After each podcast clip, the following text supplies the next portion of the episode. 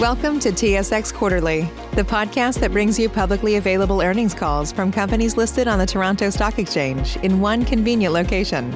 Gone are the days of looking through confusing websites. You'll find the important information right here. Enjoy the call.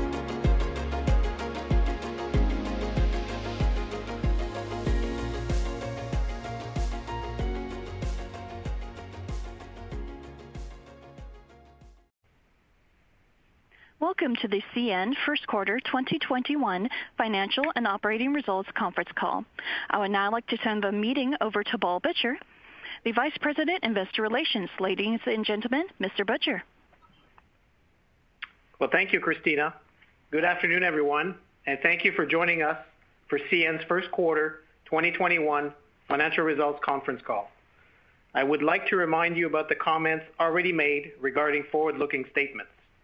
With me today is JJ Ruest, our President and Chief Executive Officer, Ghislain Houle, our Executive Vice President and Chief Financial Officer, Rob Reilly, our Executive Vice President and Chief Operating Officer, and Sean Finn, our Executive Vice President, Corporate Services and Chief Legal Officer.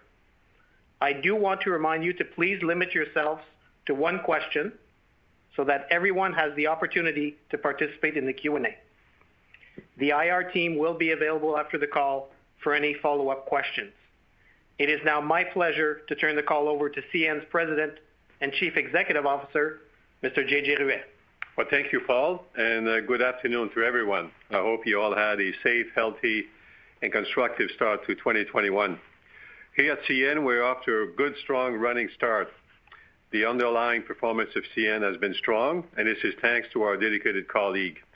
Our railroaders delivered despite severe winter operating conditions, unprecedented demand in a number of markets like port and grain, and ongoing challenges in the pandemic. As you can see from slide five, CN is on track to become the premier railway of the 21st century. We are focused on our role as an engine of the North American economic growth and prosperity, as well as a supply chain and environmental leader. We pioneer and we're the first to implement precision scheduled railroading across our network, and we are a clear industry leader in ESG. Our strong balance sheet is a testament to our operational excellence, and we continue to prudently invest in the business and our strategy as we grow and expand our reach. CN has a long-standing successful track record of strategic and accretive acquisition throughout North America, which has resulted in successful integration of our current rail network. In line with our existing strategy, CN made a superior proposal to acquire the KCS. This is the right next step for both CN and KCS toward becoming the premier railway of the 21st century. Turning to slide six, we are confident that together with KCS experience and very talented team, we will be able to continue that success in a combination of CN and KCS to the benefit of both companies. Specifically, this offer will deliver superior value to KCS shareholders. CN's proposal represent a 21% premium to the CP proposal and more than double the amount of cash per share, resulting in not just greater value, but also greater certainty of the value for KCS shareholders. The combination will also significantly enhance customers' choice and competition. In particular, it will create a new express route that connect the U.S., Mexico, and Canada with end-to-end seamless single owner, single operator service. It would connect vibrant port from all three coasts to more hinterland market in cities. It would connect CN and KCS buyers and sellers to more destination. It will also preserve access to all existing interchange options to enhance route choice and ensure robust competition. We are also firmly committed to maintaining open gateway to competitors' network. We believe this combination will enable better solution to our customers, speed of movement of goods from country to country, coast to coast, enhance competition, create jobs up and down the railroad, and prevent millions of tons of greenhouse gas from entering the atmosphere by converting truck traffic to rail supply chain. As an update on where our proposal currently stand, on April 21st, we submitted a pre-filing notification to the STB of our intent to file an application seeking authority to combine with KCS should the KCS board of Directors accept our superior proposal. We are proposing to use an identical voting trust structure that CP has proposed, and we are confident that the STB will not subject our proposal to any different standard in approving the voting trust than those that would be applicable to CP. We believe that both voting trusts are equally likely to be approved. If our voting trust is approved and a combination with KCS is consummated, KCS shareholders will receive the value of their consideration being offered when the transaction closes in trust, which we anticipate could be as soon as the second half of 2021. We are fully committed to this transaction and confident in our ability to achieve all necessary regulatory approval to close into a voting trust and then ultimately receive approval to combine with KCS. On page seven, I would like to provide a brief update on our strong progress as we have made in only one week since announcing our proposed combination. We were very pleased to learn on Saturday that the board of KCS determined that CN's offer is reasonably expected to lead to a company superior proposal, and we were granted permission to conduct uh, our confirmatory due diligence. We look forward to working towards finalizing a definitive agreement merger to combine our two great railroads. I connected with Pat, the CEO of KCS, over the weekend and reiterated CN's strong enthusiasm, readiness, and most importantly, our deep commitment to begin collaboration with the KCS team toward a successful combination. Secondly, we filed earlier today an application with the STB for the approval of our voting trust and named Dave Starling as the trustee. Finally, a great importance of note, in less than a week of making a proposal to combine with KCS, we have received an overwhelming amount of support from more than 500 freight customers, port ecosystem partners, suppliers, government officials, and other stakeholders. They have voiced their support support for a combined CN-KCS, which will help them compete in their market and better serve their needs by offering greater choice and greater efficiencies. We have also spoken to our shareholders and many of you as well and appreciate your strong support in this combination. I myself, on behalf of the entire CN team, we are fully committed to this transaction, and we're very confident in our ability to achieve all the necessary regulatory approval to close into a voting trust and then ultimately receive approval to combine with KCS. Together, we will create the premier North American railway for the 21st century. Moving on page eight, I am very proud of the CN underlying performance in Q1. This quarter, we realized solid results, and we continue to work on our yield of our new business mix. During the quarter, we continued to deliver industry-leading volume growth, with RTM up 5%, while revenue were flat versus last year, mainly due to adverse fuel lag and exchange rate. Our yield strategy is working. Our same-store pricing was 4.2% in Q1. Our network is fluid, and we recovered very well from the polar vortex of February. Our efforts are reflected in our ability to capitalize on consumer-driven trend and growth of our intermodal business, which was up 19% for the quarter, with CN significantly outpacing the rest of the industry, as well as our strong financial performance and gain in safety, train length, car velocity, labor productivities, fuel efficiencies, and other key measures of operational performance. We are confident in our business and committed to our long-term strategy. With that, I will turn it to Rob. Rob? All right. Thank you, JJ, and thank you to the talented employees of CN who helped deliver a very solid quarter. As you'll see on slide 10, our team moved an all-time Q1 record for volume, with GTMs up 6% year-over-year, despite the impact of the polar vortex that JJ just spoke about in February. While volume was up, crew starts were up only 1%, our active online inventory of rail cars was down 3%, and train length improved 5%. The railroad continues to run very well and is fluid, with car velocity also improved 5%. In addition, our labor productivity improved 9%. All in all, just a solid quarter of winter operation. As detailed on slide 11, we are the North American rail leader in fuel efficiency. We improved our fuel efficiency 4% versus the same time last year to an all-time Q1 record. These efforts allowed us to save 12 million from our initiatives alone and save the planet over 60,000 tons of CO2 emissions during the quarter. From a safety perspective, our personal injury rate and accident rate were improved an impressive 27% and 36% respectively, living up to our core values. From a technology standpoint, our FRA-approved autonomous track inspection cars provide safety and cost improvements to our railroad. As we prepare to enter into phase three of our program, we will be able to enhance overall safety while reducing manual inspections by 75%. In Q1 alone, our accident costs decreased over $30 million versus Q1 last year due to this technology and the dense ecosystem of portal and wayside detectors on our network. These cars are now covering 100% of our core main line and 95% of where our gross ton miles move. As I previously mentioned, we experienced a couple weeks of February extreme cold temperatures, with temperatures dipping below -40 degrees on large parts of our network. During this time, we were able to deploy our air car fleet, which allowed us to use multiple air sources during this challenging time. With this technology, we moved an additional 232,000 feet of traffic in February that would have otherwise been delayed or lost due to the cold. This helped us move 5% more volume during the quarter while holding crew starts flat. Along with that, we were able to continue to deliver for our customers. CN has now set 13 consecutive all-time monthly records for Canadian grain, keeping the streak intact throughout the winter months. We continued deploying technology to make our railroad safer, more efficient, and more reliable, and we're starting to see additional benefits from key projects, including track and train inspections.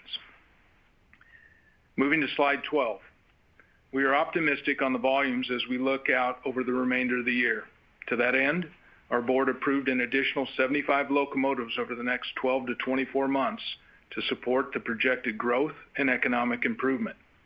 Our business is doing very well, as evidenced by our strong performance this quarter. Our capital investments over the last three years continue to provide safe and sustainable transportation options for our customers as the global and North American economies remain on a steady path to recovery.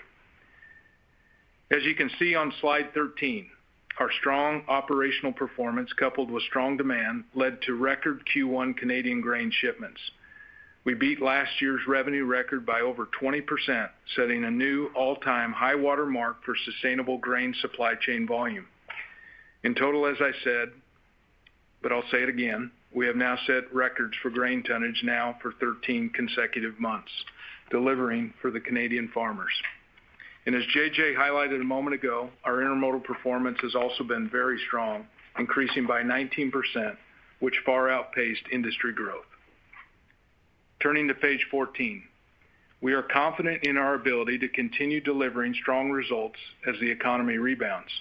Our network is fluid, and we've recovered well from the extreme temps in February. We look forward to realizing the pipeline of growth opportunities in front of us. This includes continuing to grow our position as a clear industry leader in intermodal. We continue to maintain a very disciplined approach to yield management, and the strategy is working, including same-store pricing of 4.2% in Q1. We are also focused on diligently managing our CapEx to drive productivity and best-in-class capacity and resiliency. As we look towards the future, we expect to maintain our leadership in digital scheduled railroading, building on our history as a PSR pioneer. This will continue to be a competitive advantage as we execute on our strategy.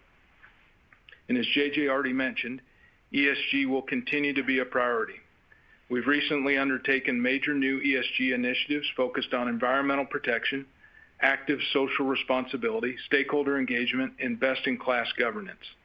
On that point, CN's board of directors announced in Q1 that at least 50% of independent directors come from diverse groups, including gender parity, the establishment of an Indigenous Advisory Council, and an annual advisory vote on CN's climate change action plan. We expect to continue to grow our ESG leadership and serve as an example in the industry.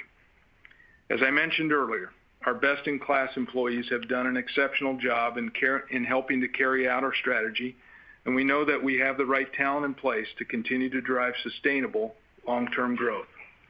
With that, I will turn the call over to Ghislain to go over our financial results in detail.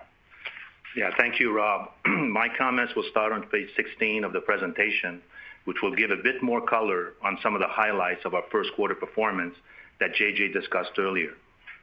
During the quarter, we booked a non-cash benefit of $137 million to recover part of the charge we recognized on the non-core branch lines we put up for sale in Q2 last year.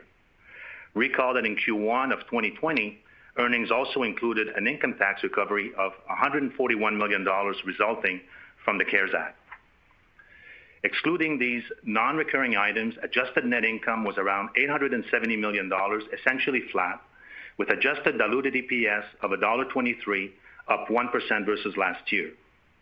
If we adjust for the impact of fuel lag and stronger Canadian dollar, our adjusted EPS would have been up 11%, so quite a solid underlying performance. Now moving on to slide 17. We generated strong free cash flow of nearly $540 million in Q1, down about $35 million from last year, mainly from lower net cash from operating activities, partly offset by lower CapEx. We have paused buying back shares in light of our proposal to combine with the KCS. Moving on to page 18, we are encouraged about the economic recovery and the vaccine rollout, which is giving us strong confidence for the balance of the year.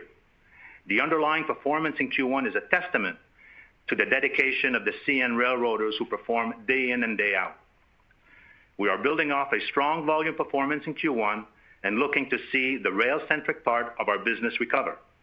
The increase in industrial production will drive growth in our carload segment moving forward, such as chemicals, forest products, metals, fuels, and plastic. With that said, we are pleased to update our financial outlook and are now targeting double-digit adjusted diluted EPS growth for 2021 versus high single-digit EPS growth previously. This is backed by the assumptions of high single-digit volume growth in terms of revenue ton miles. We still expect to deliver free cash flow in the range of $3 billion-$3.3 billion, which will drive further improvement in free cash flow conversion. I will now turn the call back to JJ to give some closing remarks ahead of the Q&A. Well, thank you, Rob, and uh, thank you, Ghislain. Thank you for all of you to joining us today. Uh, it's a proactive, pro-trade, pro-economic growth merger that we're proposing, connecting more sellers and buyers. And I would like to take a moment to reiterate some of the highly compelling aspect of our proposal. Like combining with KCS, we would compete head-to-head on all three coasts at lower costs, safer service, better fuel efficiencies, from Mexico to the heartland of America. This will result in a safer, faster, cleaner, stronger railway. In addition, we will bring our leading ESG and operating expertise to KCS business to the benefit of both company stakeholders. As mentioned during our April 20th announcement, based on our conservative and preliminary analysis of publicly available information, the combined company is expected to achieve EBITDA synergies approaching $1 billion, with the vast majority coming from additional revenue opportunity. The strong cash flow generation of the combined company will allow the company to rapidly delever following the close of the transaction. We anticipate the transaction will be accretive to CN adjusted diluted earnings per share in the first full year following termination of the voting trust and CN assuming control of KCS, and double-digit accretion upon full realization thereafter. We are confident in the strength of our business and strategies as we progress toward becoming the premier railway of the 21st century. We look forward to engaging constructively with the KCS board and all relevant stakeholders to deliver the superior transaction with KCS, to deliver greater choice and efficiencies for customers, and deliver enhanced opportunities for employee and local communities. Overall, we have a better bid, we're a better partner, better railway, and the best solution for KCS and the North American economy. On that note, uh, we will start to take some questions. Operator? At this time, if you'd like to ask, a question, please press star, then the number one on your telephone keypad. If you'd like to withdraw your question, press the pound key. And your first question comes from the line of David Vernon with Bernstein.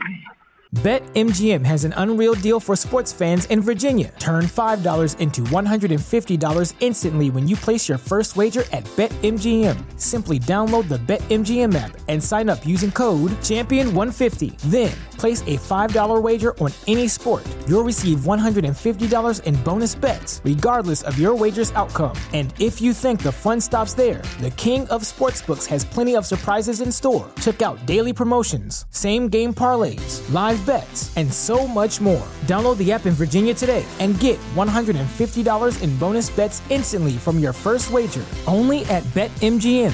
BetMGM and GameSense remind you to play responsibly. See BetMGM.com for terms. 21 plus only, Virginia only. New customer offer. Subject to eligibility requirements. Rewards are non withdrawable bonus bets that expire in seven days. Please gamble responsibly. Gambling problem? Call 1 800 Gambler. Promotional offer not available in Washington, D.C. Good afternoon, hey, David. Uh, good afternoon, guys. So, um, JJ, I want to kind of ask this question again a little bit. I know we talked about this when you made made the bid. Um, but you know, looking at this transaction, why why is now the right time to come in with a competing offer here? Like what's changed in the market that makes this such a better deal than may have been two or three or five years ago at a lower price point? So there's many reasons why now, uh, and I covered them those earlier last week. But the, the main reason why now is that the board of KCS obviously, uh, after very thorough uh, thinking, have decided it's time for them to crystallize the value for their shareholders. Therefore, they're willing at this point to entertain doing a merger and with a strategic partner, a merger with basically another railroad. So the timing of that is also very much dependent on whether or not you have a partner with who you could dance. And then from an economic point of view, we're at the beginning of a post-economic recovery. The GDP forecast for North America looks very, you know, as good as can be. Uh, we have the USMCA, which was renewed, which is also something that has specific value to a North-South type combination. And then depending, you know, who you believe, you know, the time of Mexico, this might be the decade of Mexico in terms of nearshoring, uh, now that uh, there is some challenge between relationship North America and China, but also the fact that, you know, the cost of labor in China has been rising to the point where Mexico might have a better decade and all that, you put that together, the fact that long-term money is affordable. When you put all that together, it says to CN, yeah, it's time for you to, to make a good offer to the KCS uh, board and for them to consider very seriously. Well, that, that, that's very clear. Maybe if I could just kind of squeeze one little follow-up in here. As you think about the unique drivers of value, is it more about getting CN's rail connections further west or further south? So the driver of value here really definitely for us to be successful, we need to create a superior product, a product that can really compete with a long-haul truck. And on that point, I could ask uh, Rob to comment on that. But right now, the the rail network in North America is not really designed to really be as successful as can be for long-haul distance from, say, Mexico City all the way to Detroit and Toronto on the east, or Mexico City to Wisconsin and Calgary on the west. In order to do that, you you know, putting two railroads together really makes it appealing. You want to make some comment, Rob, about the product that we have in mind? Yeah, sure, JJ. You know, David, when you look at it, and as as uh, JJ just talked about with the USMCA contract uh, just finalized here last year, you know, it really needs a strong transportation option. We don't get to Mexico, and certainly the KCS does and it allows us to really become the true North American um, railroad, really connecting the continent. We bring a lot of things to the table when we look at it. You know, when we look at the different uh, industries, you know, the auto industry would get a second line of service between Detroit and Kansas City that would help increase and enhance options. You know, intermodal service from Mexico to the upper Midwest and southern Ontario that's actually being trucked today. It's on I-35 it's really about taking it off the highway, saving the fuel and emissions, really increasing choices for shippers. You know, for farmers in the Midwest, Iowa, Illinois, Wisconsin, Indiana, and others, it's the opportunities to better access the Mexican market. You know, our reach and port access would would open uh, the Midwest and KCS shippers to the world, quite frankly, uh, from the Atlantic to the Pacific and the Gulf. Uh, for Canadian aluminum producers, the ability to directly reach markets in southern U.S. and Mexico.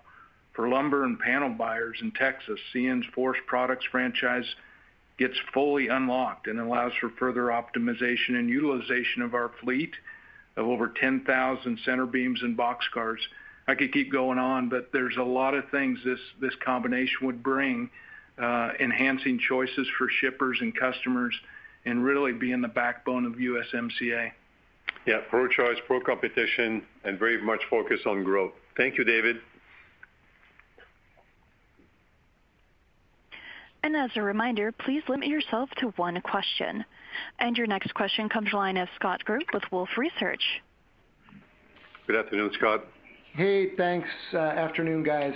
So um, I wanna ask about the operating ratio, just because uh, it does look like this, it'll be worst among the rails this quarter. And I know you talked about maybe a sub-60 OR um, earlier in the quarter. Is that now in this higher guidance? And then longer term, uh, CP talked about, you know, maybe a low 50s OR pro forma with KCS. How do you think about your OR longer term on a pro forma basis? And maybe do you see opportunities to leverage some of the success that KCS has had with PSR to get your margins back on track? So maybe I can start, and then Ghislain can add. But when we look long term, we looked at a, you know, North American network focusing on the economic side I was talking about earlier, and significant growth coming from, uh, you know, intermodal. So in a world of growth growth from intermodal, the focus at CN will be very much more EPS than to try to get the lowest OR that uh, one could get, for example, if you move a lot of crude or a lot of coal. Ghislain? Yeah. And uh on that front, JJ, thanks. On EPS, I mean, we're quite proud of our results for this quarter. I mean, when you look, our earnings are up 1%. All the other rails are down, including our Canadian competitor. They stated that their earnings was up, but if you take out the $50 million of one-time land sales, they're actually down 5%. So we're up 1%. And when you look at the underlying fundamentals of the business, as we mentioned, we would be up 11%, uh, when we consider the fuel lag and we consider FX. So quite proud of EPS, and this is what we're focused on. Can you just- Go ahead. No, no. Sorry to interrupt. Go ahead, JJ. As I said, we're focused on EPS. Uh, the focus is on EPS. That's what uh, we wanna optimize. Okay. And do you, I mean, can you clarify where the guidance is on OR, though? Um, No, I mean, our guidance as we uh, and we're quite proud. I mean, we upped our guidance. I think that we're quite bullish on uh, the economy coming forward, uh, on the markets, and we've upped our guidance, you know, as you know, to um, targeting double-digit EPS growth. Um, and that's what our guidance is with backed up by a high single-digit RTM growth. That's our guidance. Okay. Thanks, Scott. Thanks for the question. Thank you. Your next question comes from the line of Cherilyn Radbourne with TD Securities. Good afternoon, Cherilyn. Thanks very much. Good afternoon. I wanted to ask in relation to the increase in guidance for the year, and particularly the increase in your volume outlook. Obviously, intermodal has been very strong, so maybe that's the upside. But um would love to know if you're starting to see some signs of life in the carload side of the business, which I think would be, you know, helpful from a mix standpoint. Thanks. Rob, you wanna talk about uh, what you expect to move between now and the end of the year? Yeah. Cherilyn, we we actually see some positive uh, um, movement here, particularly in the second half of the year is really where we see the upside as the economy really starts to kick in. You know, we are moving uh, quite a bit of gas moving out to export through the Port of Prince Rupert. Actually, the second gas terminal just opened up. You know, the forest products group has continued to stay strong here. We talked about grain. I think the single the carload franchise really starts to move in the second half of the year, quite frankly, is what we see uh, the big side uh, in terms of the upside, Cherilyn. Yeah. It's pretty broad-based. Thank you. Thank you. Your next question comes to the line of Tom Wadewitz with UBS. Good afternoon, Tom. Uh, yeah. JJ, thank you for the question here. Um, I wanted to try to get your sense of the kind of negotiation with KSU and how you address uh, maybe some of the concerns that they potentially would have regarding the regulatory process. So I guess in particular, uh, CP now has visibility with the waiver uh, that they would be able to go to a voting trust. You know, you don't yet have that visibility. And so, is that a significant barrier to an agreement with KSU? Are there things that you can do uh, in terms of the negotiation that would address concern uh, that they might have that they reached an agreement with you, but then STB comes back and says, "No, we're not going to allow you to do a voting trust"? Thank you for the question, Tom. So we've only put our offer to KCS uh, Tuesday of last week, and only this morning did we file for the voting trust. So, uh, and we fully intend to address every uh, regulatory issue concern that KCS has. So maybe, Sean, maybe you could uh, give a brief and an update kind of where we're at in the process of doing these different things. Sure. Thanks, JJ. Sure, Tom. Happy to do so. So obviously, we now signed a non-disclosure agreement with KCS, and we have access to the data room, but we're going to start a dialogue in the coming days with them. Um, I think you saw today we filed at the STB Uh, a letter setting out uh, our views on the process by which the STB will rule on the voting trust, first of all. Secondly, we also filed a petition uh, with our voting trust, which is identical to the other voting trust before the STB that was put forward by CP. And our application is very simple. We're just asking the STB, as they enunciate their process to approve the voting trust, that they do both at the same time. So the same track, the same standards, and ultimately come to the decision at the same time with respect to both uh, CP's voting trust and our voting trust.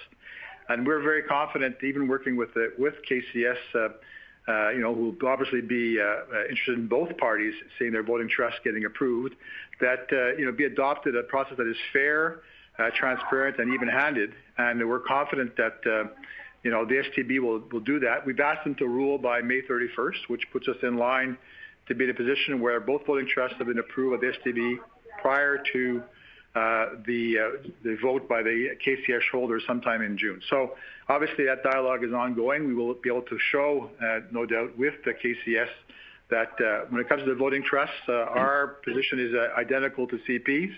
And hopefully, we're very confident that the STB will rule on both at the same time. We think that's the best approach to have an even level playing field for everybody. And ultimately, at this stage, as you know, the standards for the voting trust is public interest. Uh, it does not go to the competitive issues. But again, our transaction is pro-competitive, we have new choices, additional choices for customers uh, in the U.S. and across the network. And we're very confident that uh, we'll get to a voting trust to be approved at STB in early June, late May. Do you need an agreement first for them to review it, or not an agreement with KSU, or not necessarily? No, not. We filed, uh, we opened um, our proceeding last week, and we filed the voting trust. And it's not required that you have a final agreement uh, signed before they approve the voting trust. Great. Thank you. Thank you, Tom. Your next question comes from the line of Allison Landry with Credit Suisse. Good afternoon, Allison.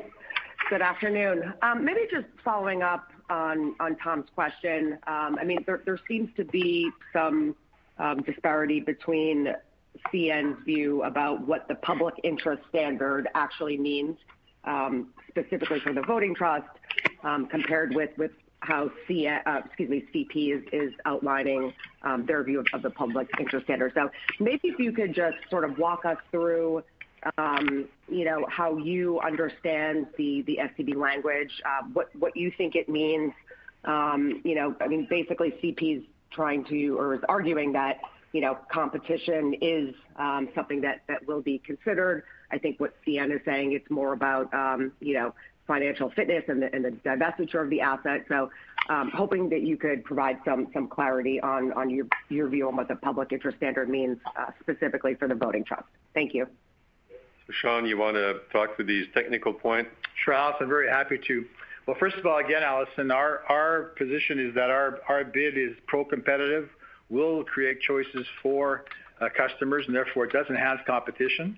Uh, I also want to make a comment. Uh, our view is there are no insoluble regulatory problems. I mean, there's a history of these um, issues that are raised in the context of an STB application as being mitigated and worked out with, obviously, the customers Uh, through the STB process. The standard with respect to the voting trust is uh, very clear, uh, and our trust is exactly the same as CP's.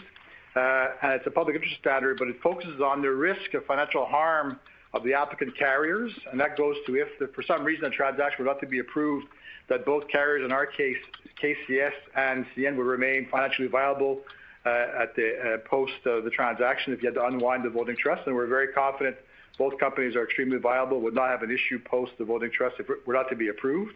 Ensuring that there's no improper control of KCS, and it is clear both in our uh, uh, uh, voting trust that there is no control by CN. The trustee being Dave Starling is an independent trustee with a great experience when it comes to both the railway industry, but also KCS specifically, and we welcome his independence as trustee. Uh, therefore, you know, we are very confident that the public standard test that must be met at this stage uh, will be analyzed by the uh, STB. And again, the issue will be, and what we're asking the STB to do, is apply the same standards and the same criteria in the same timeframe to both voting trusts. So we're confident that when the STB receives both applicants' detailed submission on the public interest, that they will come to the view that Uh, in our case uh, we meet the public interest test and our uh, voting trust will be approved by the STB. Thank you, Allison. Just if I can. Okay. Thank you. Your next question comes from the line of Ken Hoexter with Bank of America. Hey, great. Good afternoon, JJ, Rob, and Ghislain, um, and team. Um, looking at the cost side of the 66 OR again, thoughts on near term on employees relatively to your um, the flat performance in the quarter. How do you think you ramp as volumes ramp through the year and your thoughts on costs? And I guess, you know, maybe long term, your thoughts on synergies. You mentioned kind of top line versus the cost side as well. Thanks. Thank you, Ken. So maybe I can start and then Rob can add in. So the month of February was a bit of an expensive month for all the railroads into the polar vortex. Uh, we talked about yield, same-store price at 4.2%, so that's a good trend. We like that numbers. And the volume ahead of us is uh, obviously positive and constructive, just like the economy. And when you look at all the series of uh, KPI that Rob was going through during the presentation on the operation side, we've made progress just about on all front, if not all front. So I mean, we we are with that in mind, you know, things looks uh, it looks positive for the rest of the year. Rob, you know, if you wanna add to Yeah, Ken, Um, if you just look at our operations team, so what it takes to move the freight out there in the first quarter, our operations headcount, even though I said volume was up 6%, our headcount was down 6% in operations, roughly about 800 people less to move that freight. As I mentioned, our labor productivity was up 9%.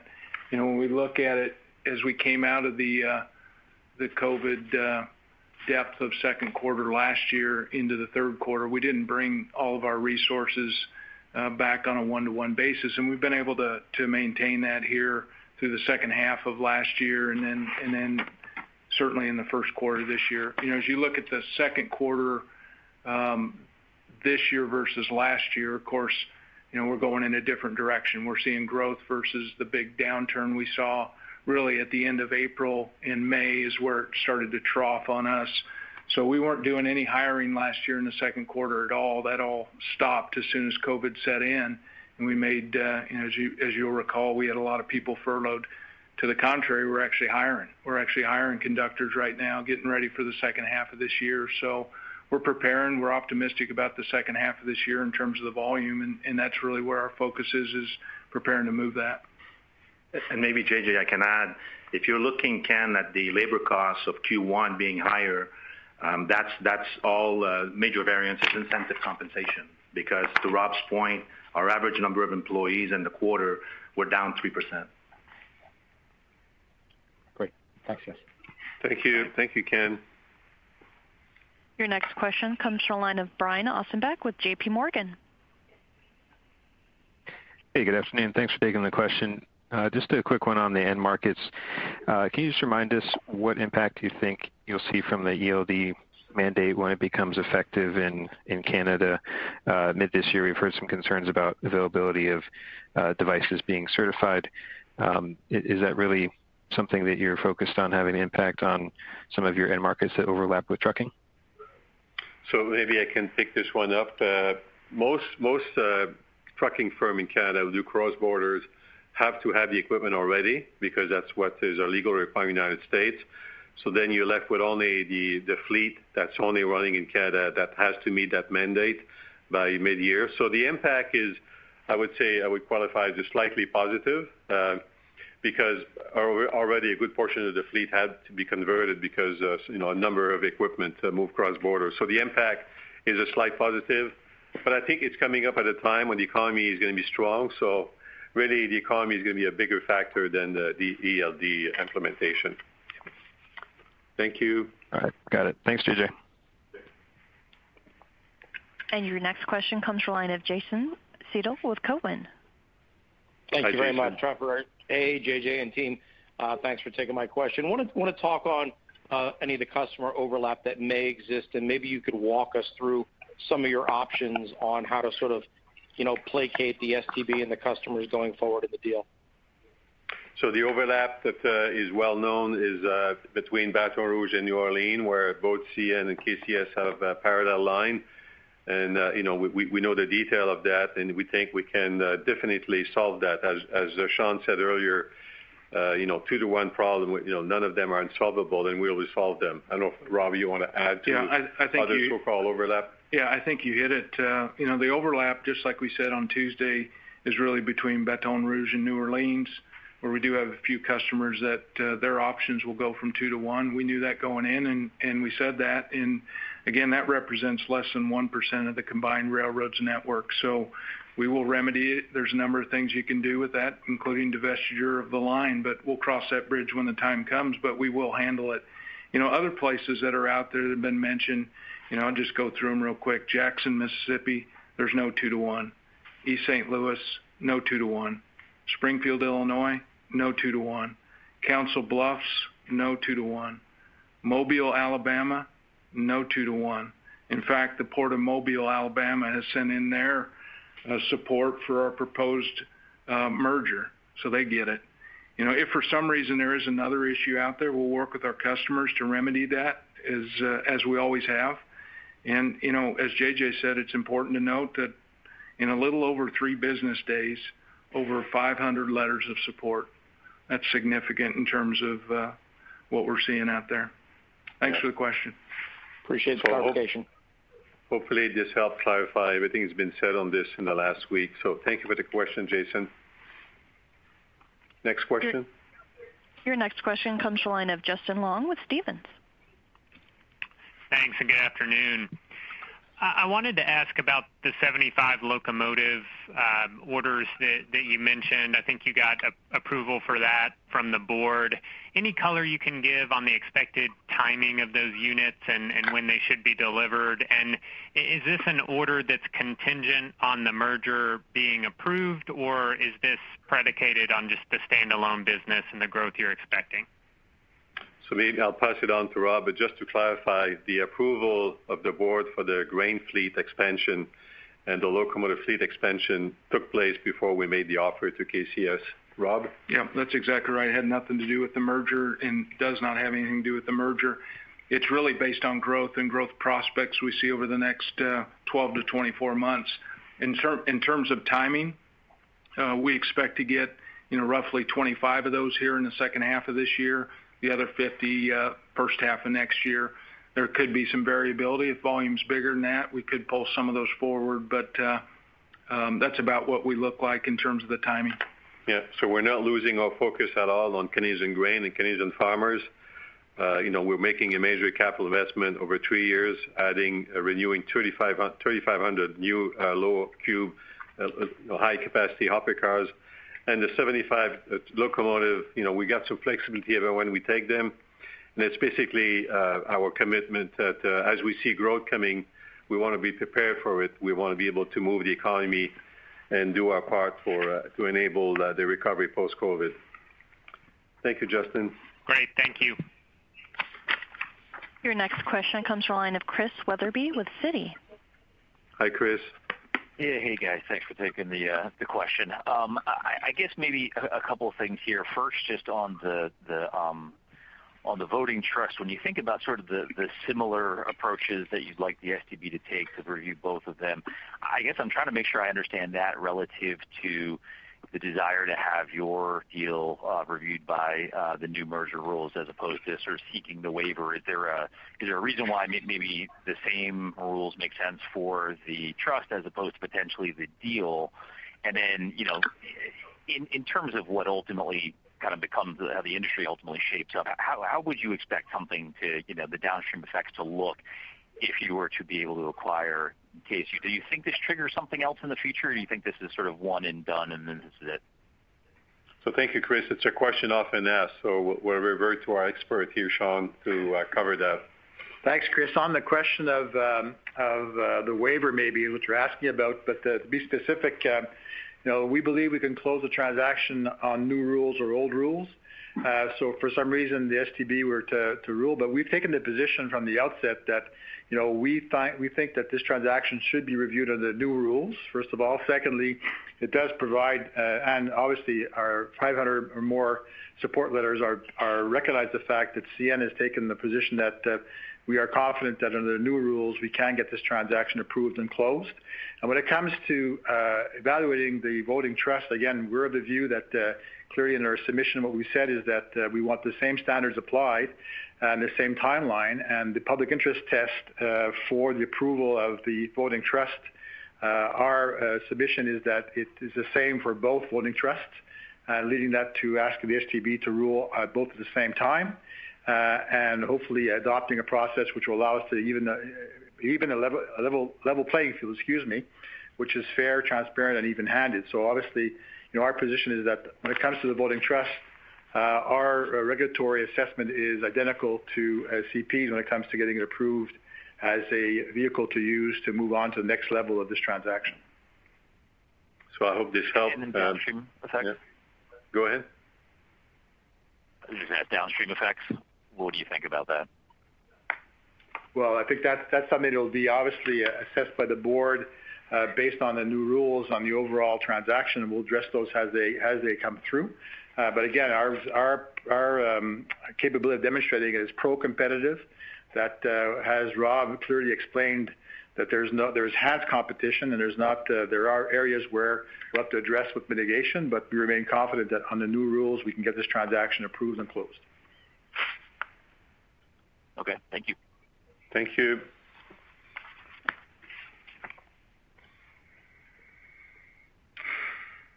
Next question.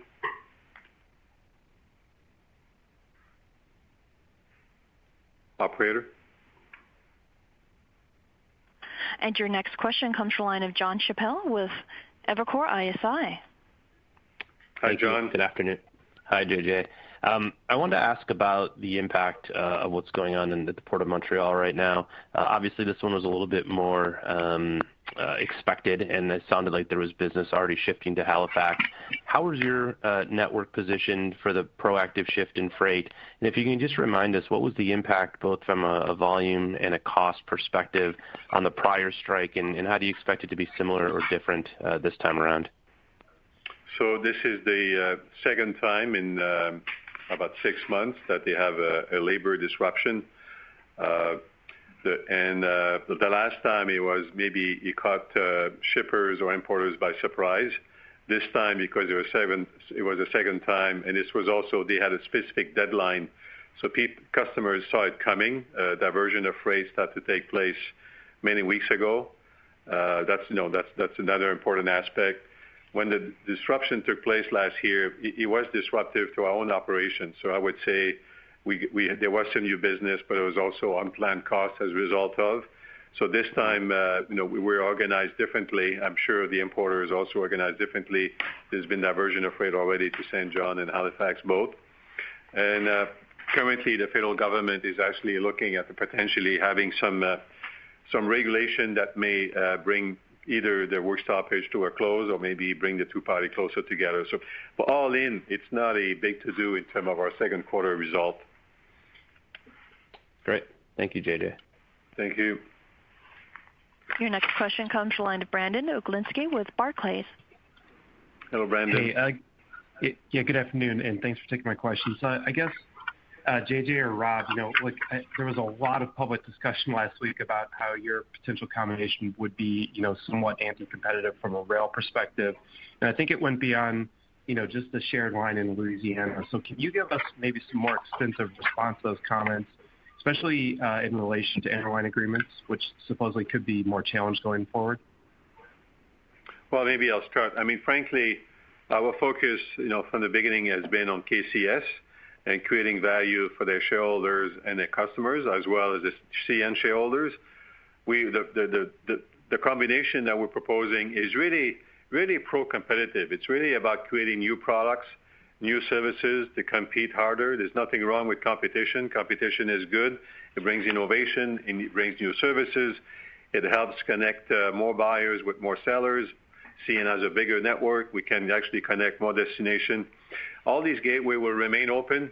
You know, CN is uh, this, you know, railroad, including CN, we make good money at interchanging traffic with other railroad, so there's definitely no incentive, financially or otherwise, Uh, not to continue to grow the interchange business with all the railroad, including the CP at Kansas City. So a merger that's based on growth is a merger that's really, is, uh, you know, looking for a bigger pie of the overall freight in North America. Not to we're not looking for a bigger pie, for a bigger slice of a small pie. We're looking for a bigger pie, and therefore, you know, interchanging with other railroad as well as competing much harder with truck, with obviously what we created now as a premier railroad for the 21st century, focus on the economy ahead. The economy ahead of us is gonna be much more related to consumers and to intermodal, a whole lot less reliant on thermal coal. And crude has been you know, good and you know, good and bad at times. Crude crude is too volatile to actually do a merger of this size. And uh so I mean, our view is always from the beginning, this is pro-competition. It's to create new product. It's about growth, and it's about creating reason for freight shipper to use a rail network. I know, Rob, you wanna add? Yeah, you nailed it. I think you hit on all the key points. I'd just reemphasize, you know, as JJ said, you know, we plan on keeping the gateways open. There's no plans to shut those. So, you know, as far as your question on the interline, that's our plan. Yeah. And just to add, when you look at the ports, you know, Mobile, New Orleans, Montreal, Quebec City, Halifax, uh, Vancouver, Rupert, uh, you know, uh, Lázaro Cárdenas, Veracruz, all these ports, with this combination can really connect to even more hinterland market. You could connect St. Louis, Memphis, Kansas City to all three coasts, you know, transatlantic trade to Kansas City, Gulf, you know, South American trade to Kansas City coming from the west as well. You could potentially give an opportunity again for the Lázaro Cárdenas to potentially be uh, an option for those to import product in Houston and/or export product from Houston back to Asia. When you look at the map, you gotta look at what it could do to actually enhance the economy and enable something that uh, was put together with a lot of effort, USMCA, enable the continent also to do more trade within itself.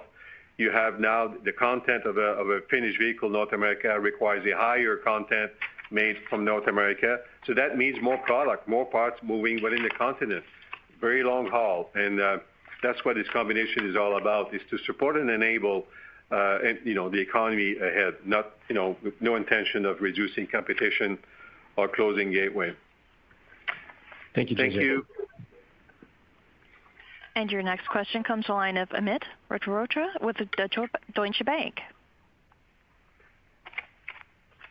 For letting me ask a question. Um, uh, JJ, uh, you know, I wanna ask a previous question slightly a different way if I could, so uh, bear with me for a second. I mean, you and the team have, you know, obviously done a lot of work, offered a compelling proposal. I think that's undeniable. Um, but at the end of the day, the outcome is quite binary. Um, and what I was hoping you could help us with is, you know, how CN is impacted by a potential CP-KCS merger, uh, both, you know, I guess, with respect to the competitive implications for CN, and then also does an outcome like that um, necessitate the need for your company and the CN board to pursue other acquisition opportunities to counterbalance that competitive implication? So thank you for the question, Amit.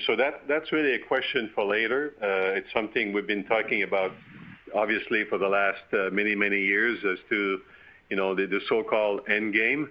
Uh, our focus really is the opportunity at hand. The board of KCS has decided that they're willing to partner with another railroad, a strategic partner. CN, you know, from the very beginning of when we got privatized, you know, the first thing that we did was made an acquisition early on of the Illinois Central. We had a marketing alliance with KCS. Uh, and then early days, we've been focused on what was at the time known as NAFTA. Uh, NAFTA has now been renewed uh, with somewhat differently, but a lot of what the NAFTA attraction was is still there today. So that's really the focus that we have. If this doesn't happen, then we'll see at that time. But there's a lot of value, and we believe, as Sean was saying earlier, that we can resolve these different issues Uh, as they come, and uh, that's what we're focused on right now. But just look at the CN network the way it is today with three coasts. Huge amount of potential, just standalone. Just remember, when we started 25 years ago, the company was nowhere what it was today. We built it up over 17, 18 different acquisitions, big and small. We built it up with organic growth, and that will always be the case. We are very uh, innovative, very nimble, and we're going to keep doing that. Right now, we're focusing on one specific, the KCS, and uh, being the NAFTA railroad, the USMCA railroad. It doesn't mean that uh, our future uh, is any different long term. We have a bright future no matter what, but we think mm-hmm. that this is the time to do this one transaction. First time since I joined CN that actually KCS is actually willing to merge with another railroad. So we'll jump on that. Okay. Very good. Thank you. Best of luck. Thank you. JJ, if I may, just I want to be clear that when I talked about the voting trust before, uh, clearly um, our application, uh, there's no date yet for the KCS shareholder vote. But our application today, uh, we're looking to have our voting trust approved on the same timeline as CP's voting trust, the same standards and the same Uh, criteria, and that be done prior to the voting trust of KCS. When I said a voting trust by the end of May or June, I don't want to be presumptuous. I'm assuming that's when it could take place. But clearly, I want to be clear that uh, we want to ensure that uh, the STB rules on both voting trusts prior to the KCS shareholder vote later this year. Very important point. Thank you, Sean.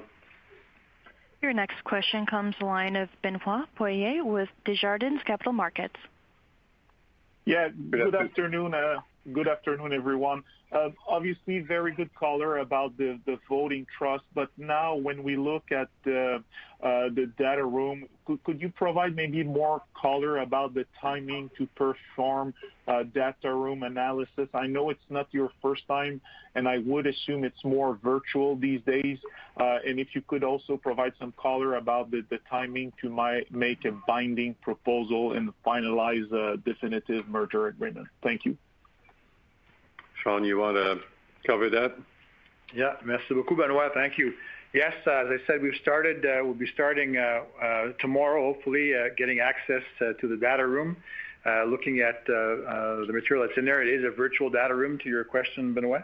That could take us you know, two weeks, two and a half weeks to get our confirmatory due diligence completed, and therefore allow us to then move to finalizing. We've already Uh, tabled a draft merger agreement. Um, uh, we have one ready to go. So uh, we'll just update it in line with the due diligence, and hopefully we'll be engaging very proactively and very respectfully in the days to come with the KCS team. And we're looking forward to being in a position to have, hopefully, a merger agreement you know, in the next 30-40 days. Perfect. That's great color. Best of luck. Okay. Thank you. Thank you. I would like to turn the meeting back over to Mr. JJ Ruest. Well, thank you Thank you for joining us today. Obviously, it's an important time in uh, the CN uh, history. Uh, as we mentioned earlier, you know, we're proud of our first quarter result. The economy ahead of us looks good. The operating metrics are solid. Fuel efficiency is good. Very important to us also is our safety performance, much improved on the personal injuries and train accidents. A lot of good things uh, that uh, look good for the quarters to come. On the long-term view, obviously, the desire of CN to uh, you know, give reason to the board of KCS to consider a combination with us is very much top of mind. And we're going to be putting a lot of focus and effort onto that in the coming weeks. So thank you for joining us today, and more to come in the weeks and months to come. Thank you.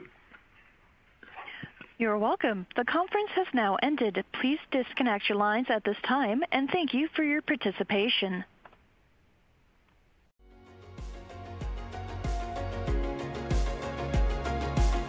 Thank you for listening to TSX Quarterly. If you enjoyed the cast, remember to leave a good rating. And remember, for any additional inquiries, please consult the company's investor relations section on their website. See you next time.